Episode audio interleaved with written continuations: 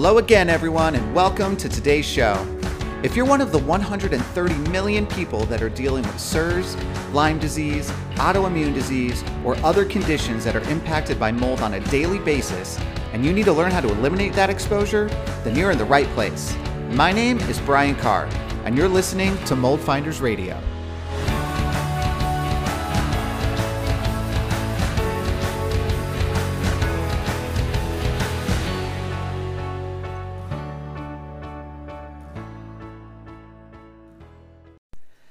Hey everyone, how we doing? Uh, I put out yesterday a post uh, asking for questions for the next couple episodes of the pod because uh, I want to do some Q and A's, and I got a lot of questions that came in. I was looking through them.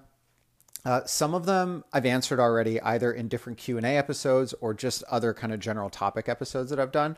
So, what I would encourage you guys to do is uh, especially for the q and a's you can open up the descriptions of those and see exactly what the questions were you know that we were answering in those. And that might be you know an easy way for you to just kind of check back and see what's there. And then the titles of all the episodes i try to make pretty clear on what the topics are going to be. So you know my thought process when i when i was putting together the the podcast feed was not so much just creating a podcast, but trying to create a resource that is a place that you could continue to go back to as different situations may come up for you. So, uh, you know, you may not need, for example, Corey and I on the last episode, we talked about uh, insurance and the whole playbook that we use uh, when we're trying to put things together.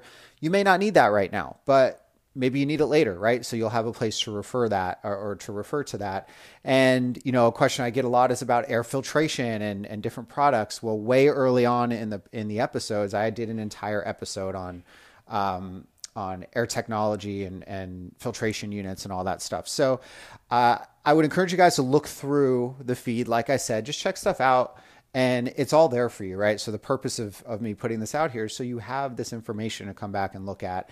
And as we go i'm obviously going to continue to answer more and more questions uh, but i just wanted to kind of give you that heads up because i know some of you have asked some questions that have already been answered and i don't want you to think that i'm not looking at them. I just want to make sure that we're continuing to kind of put new uh, new information out there and, and, and kind of help with some more of these new questions.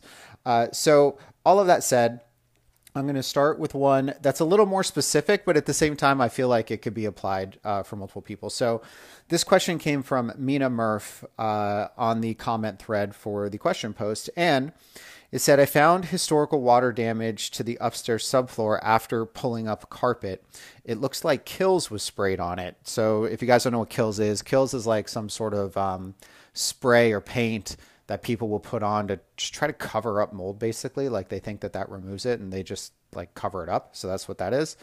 Uh, the house is a foreclosure when we bought it. Should i have it tested or just have the new carpet installers rip out the damaged subfloor and then replace it?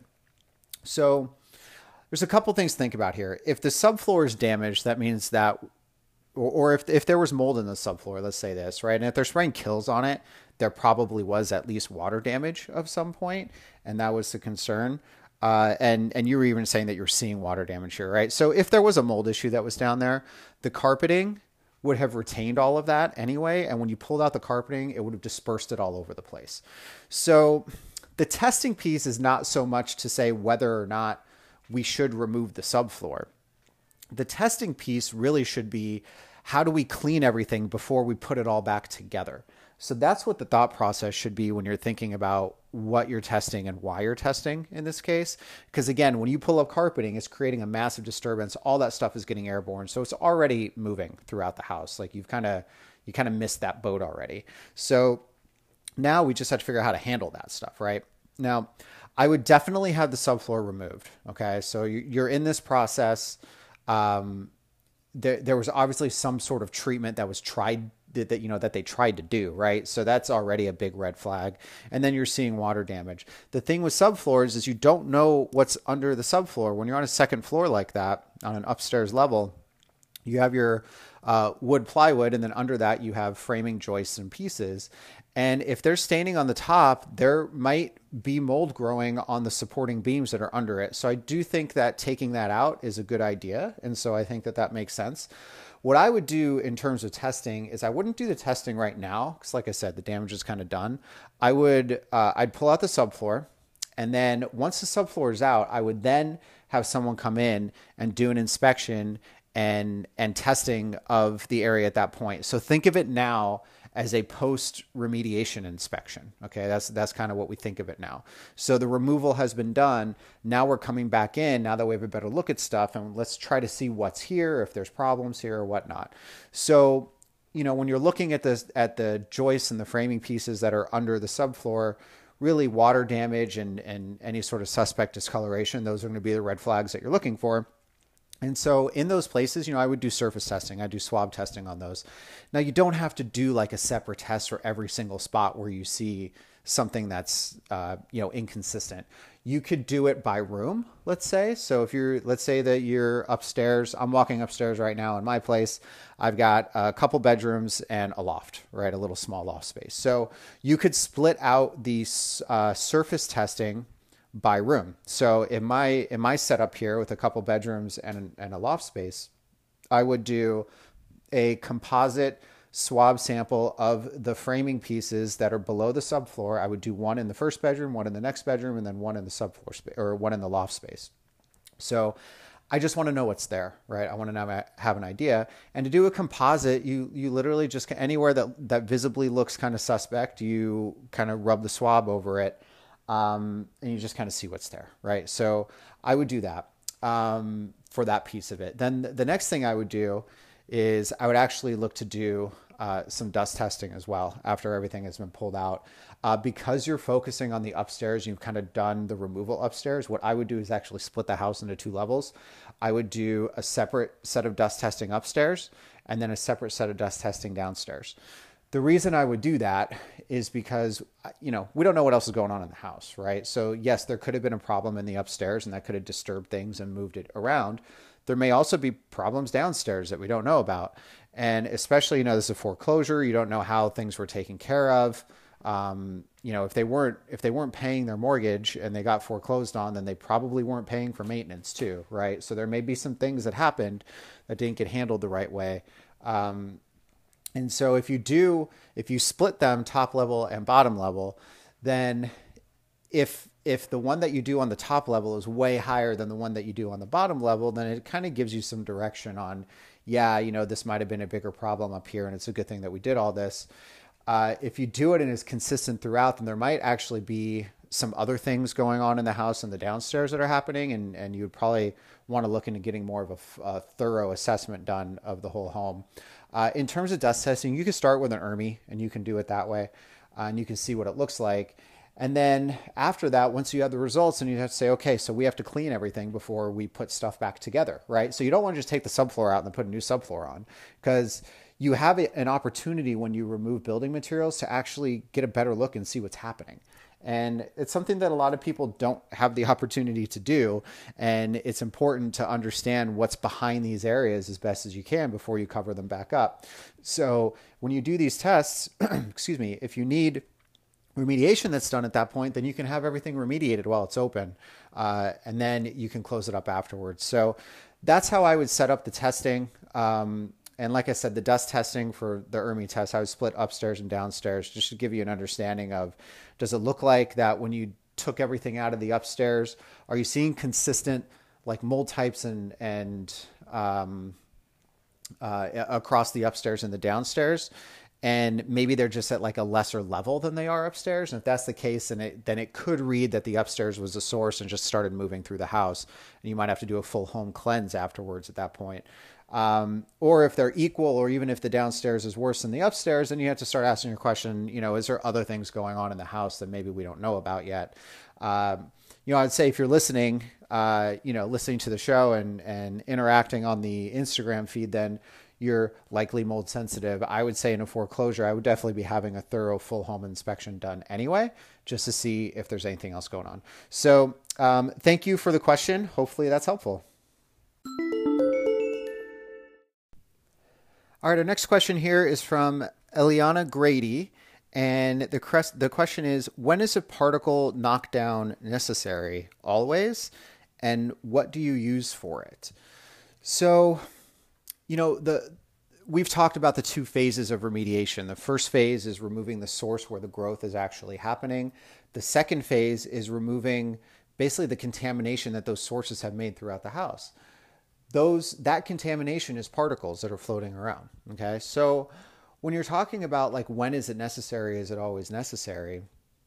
I mean, tr- ultimately, it's you know what are your goals and what are you trying to achieve in the house. But if you're if you're trying, you know, if you're having health reactions and you're trying to limit that, and you've identified sources that are happening, and you don't do the particle clean, then there's still going to be the residual impact from those sources that are potentially moving throughout the house.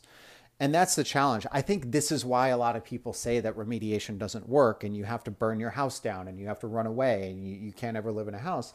It's because they leave this piece out. And so, you know, I mean, you could think about this with with anything, any sort of contamination that's happened, right? I mean, let's say there was an oil spill in the ocean, right? We've seen these happen before. The first thing you do is you stop the oil, the source of the oil from spilling, okay? What if that's all you did? You said, okay, well, we stopped the oil source, so we're good. All the oil's still in the water. The animals are going to still, you know, get exposed. You, you know, they're all going to get covered in it. Everything that happens that we've seen in these big oil spills. So what do you have to do next? You have to clean up what happened from the oil spill, right? You have to clean that out of the water. And if you don't do that, then those animals that are still in the ocean, you know, we've seen the commercials with the little ducks that are being cleaned with the, the dial soap or, or whatever the soap brand is that they that they say is super gentle. Um, all those animals are still going to be impacted by it, right? And it's the same thing for us. Like if the mold is the oil and we stop that from occurring, but we leave all the residual impact that's happened throughout the house, we're going to walk through the house and we're going to say, well, we remediated, you know, area X, Y, and Z why are we feeling better? And it's probably because there's still particle, which is the byproduct of that stuff floating around the house. So I don't want to tell you always have to do it, right? Because it does depend on your goals. It de- you know it depends on your level of sensitivity, what you actually are trying to get done, you know, with the project. But if ultimately you're trying to kind of get your house back to clean slate, back to ground zero, if that's what you're trying to do, then there definitely needs to be a phase two piece of the remediation which is a full house cleanse. Uh, and that has to be part of it. And if it's not, then you're going to be missing something, you know? Now, what do you use to do it? Uh, you know, everybody is so different in terms of what they're sensitive to that I'm very hesitant to ever say you should use a certain product for the fogging. But let's just think about what the fogging is doing. The fogging is not killing stuff. That's not really the point of the fogging. Like if it does, that's an added bonus, right? The fogging is pulling the particles down to the surfaces so we can then wipe it all away. Okay. So when you keep that in mind, I, I honestly don't really care what you're fogging with, to be honest with you. Um, as long as the fog is grabbing the particles and bringing them to the surfaces, it's the wiping and the removal of those particles that is the effective piece of this plan. It's not this magic fog solution that's destroying every type of anything that's floating in your house. Because you got to think about it you're not it's not all one thing we're dealing with. You're dealing with mold which is a fungus you're dealing with bacteria which is something separate. You're dealing with biochemicals which are, are chemical byproducts of this stuff. Um, you're dealing with gases alcohols aldehydes. All of these things are byproducts from these microbiological organisms. And to think that there's one product that is going to magically work for all of those different things. When you think about it that way, just think of it from like a chemistry perspective. Like all those things are made up of something different. How is one product going to work for all of that? Um, I haven't really seen anything that does. And so the the point of the product is not to just kill everything that's there. The point is to bring stuff down to be able to wipe it away. So uh, that's you know that that's kind of my take on it. Is it always necessary? You know, kind of depends on how bad the situation is. I mean, if you do dust testing throughout the house and you find that it's not really that bad and the ERMI's pretty low and there's no toxins, then maybe you don't need to do it, right? But if you're reacting really bad in the house and you've already done remediation, then maybe that needs to happen. If you've done the appropriate testing and you understand what's moving throughout the house in terms of the particle load, and that's the dust testing throughout the house, and you're in the middle of remediation, then yeah, I would say that it does need to be done. But ultimately, it's about what you're trying to do, what your sensitivity level is, and kind of what the situation looks like. And so you'll have to kind of think through that as well. And you can listen back to some of the previous episodes where I really dive deep more into the processes themselves and try to figure out what works best for you. All right. Thanks so much for that question. All right, and the next question is from who knew, not me. Who knew, not me. Yeah, there you go. Uh, again, in the in the uh, comment feed of the post that we had just put up, and it says we found low counts of mold in the bathroom. I'm reacting pretty bad though. The lab analyst said Alternaria tends to trigger people even in super low counts. Is there any truth to that? So there's a few things about this. One, a lab analyst is not a doctor. I am not a doctor. We don't know what's going on with you right? So it's not about can a certain mold trigger somebody in low counts. It's about what is that person's toxic load? Are they in accumulation mode? Are they able to detox? Are they not able to detox? What else are they dealing with? Do they have other health conditions like Lyme disease or autoimmune disease or like PANS, PANDAS, and all these other things that could contribute to how their body is reacting to stuff? It's not black and white like that and and especially then asking you know someone like me because i get health questions too and i, I typically don't even answer them because uh, i you know i don't know to be honest with you. It's, it's not my area of expertise on how things are impacting your health. Um, and and i definitely refer people to to who they should be looking at. And online sources there's a couple great places you could go to. Dr Jill Crista is great.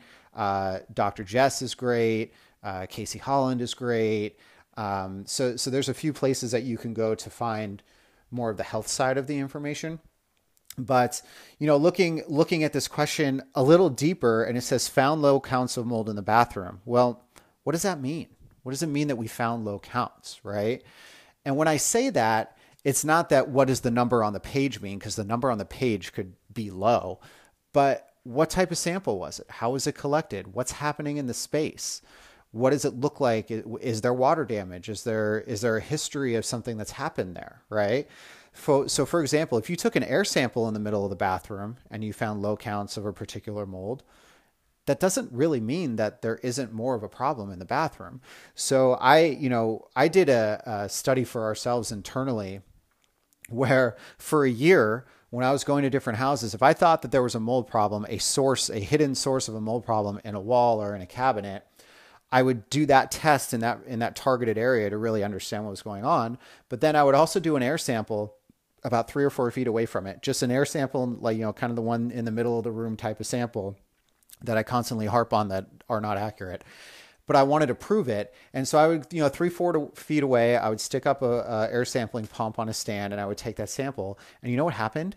Eighty percent of the time, that ambient air sample that was three or four feet away showed a false negative as compared to the source sample that showed that there was a problem. So 80% of the time it was wrong, right? So what type of test did you take here? If you did an air sample in the room, then honestly, to me, it doesn't matter. It doesn't tell you what's going on. You really need to understand where source might be located to truly get a sense of low, medium, high significance, that sort of thing. So, you know, I would say that. And then, you know, when it comes to understanding how it impacts you, again, you, you know, you, you have to try to look at your entire health position in its entirety to get a sense for that. Cause I get, I get asked questions like, you know, is this mold, you know, is X mold toxic to me? And I actually was just a guest, or I just recorded for um, the Frolic and, and Flow podcast uh, which is going to be coming out. Uh, I think that episode was a whole Q and A episode, by the way. It's going to be coming out sometime early November, and that was one of the questions: like, are all molds toxic? And it turned into a very long answer about you can't just think of it like when you think of toxic people seem to they they relate toxic to health and that's not what toxic mold means. Toxic literally means it has the ability to produce a toxin. That's what toxic means. But we somehow then associate that with direct impact on health and saying oh well that mold must be toxic to me right? And yes any mold with a toxin yes that's a biotoxin so sure that's a toxin that you're exposed to.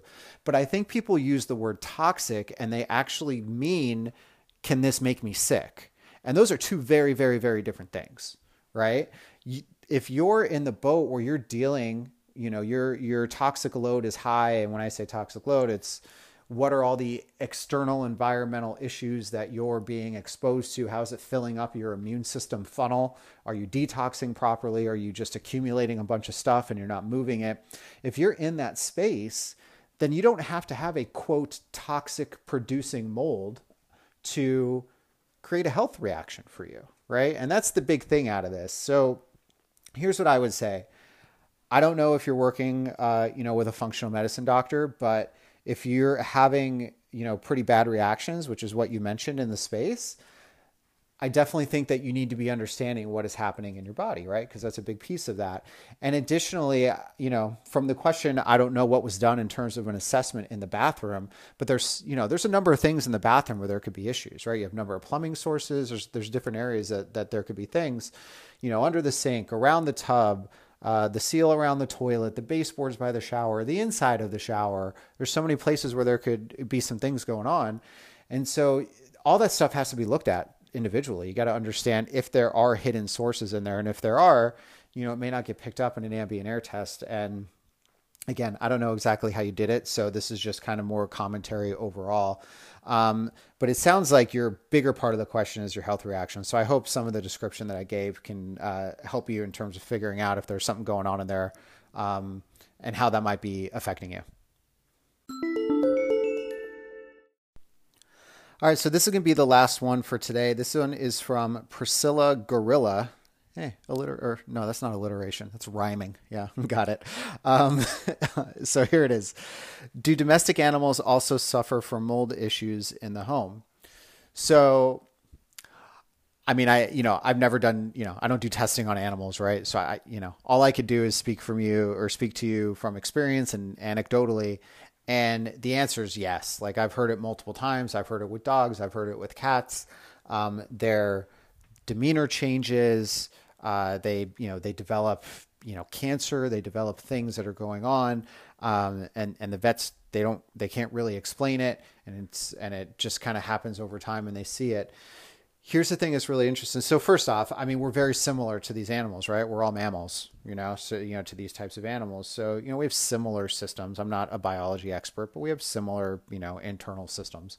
So we breathe stuff in, we have organs, we have fat tissues, uh, you know, we have respiratory tracts, we have uh, different systems in our body for, you know, for detoxing and things like that. So there's a lot of similarities in, you know, animals and people in general. And the the thing to think about is, you know, I, I, talk a lot about dust testing and understanding what's in the dust composition in the house, and that's how we figure out what's happening from a mold perspective and bacteria and mycotoxins and what's moving through the house. Okay, so knowing that, where does dust settle? Where does dust collect? It collects on the ground a lot of times. And where are dogs and cats? And let's take it a step further. Where are your crawling babies walking, crawling around? On the floor. Their faces in the floor. They're so much closer to the source of where everything is collecting that it pops up into their breathing zone even easier than it does for us, right? And so when you think of it that way, then yeah, absolutely, um, you know that happens. And I think that's why I've heard a lot of people talk about, and you know, some people lose their pets, you know, and, and they're like, I lived here, and and then you know my cat passed away and then you know and then everything continues and then this happened and this happened and, and now i'm figuring out that what was going on. Can i tell you it was 100% from a mold issue that was in the house? Like no you know i, I don't know right? I i don't know from that very uh, clear 100% angle but when you start thinking about how things are moving through the house the different levels of a home where things collect and then where the breathing zone of an animal is compared to the breathing zone of a person, it makes a lot of sense that their exposure is going to be not only really similar, but they're actually be closer to a lot of the sources, especially like if you have carpet, right? If they're walking around on carpet, I mean, their nose, depending on how big the animal is, could be six inches away from the ground, maybe a foot away from the ground. If they're smaller, could be even closer, right? So now you think they're walking around, they're basically right on top of it. And anytime you take a step on carpeting or anything for that matter, you're creating a disturbance that's popping particle up into the air and they can be exposed to that, right? So yeah, it, it can happen. And uh, I've heard it happen a lot. So uh, I hope all that makes sense, just kind of thinking through like where everything settles, how it moves up, and then how you know, from what I remember in college, from a biological standpoint, we are at least similar to, you know, to some of these, you know, to some of the more common pets that we have in our homes.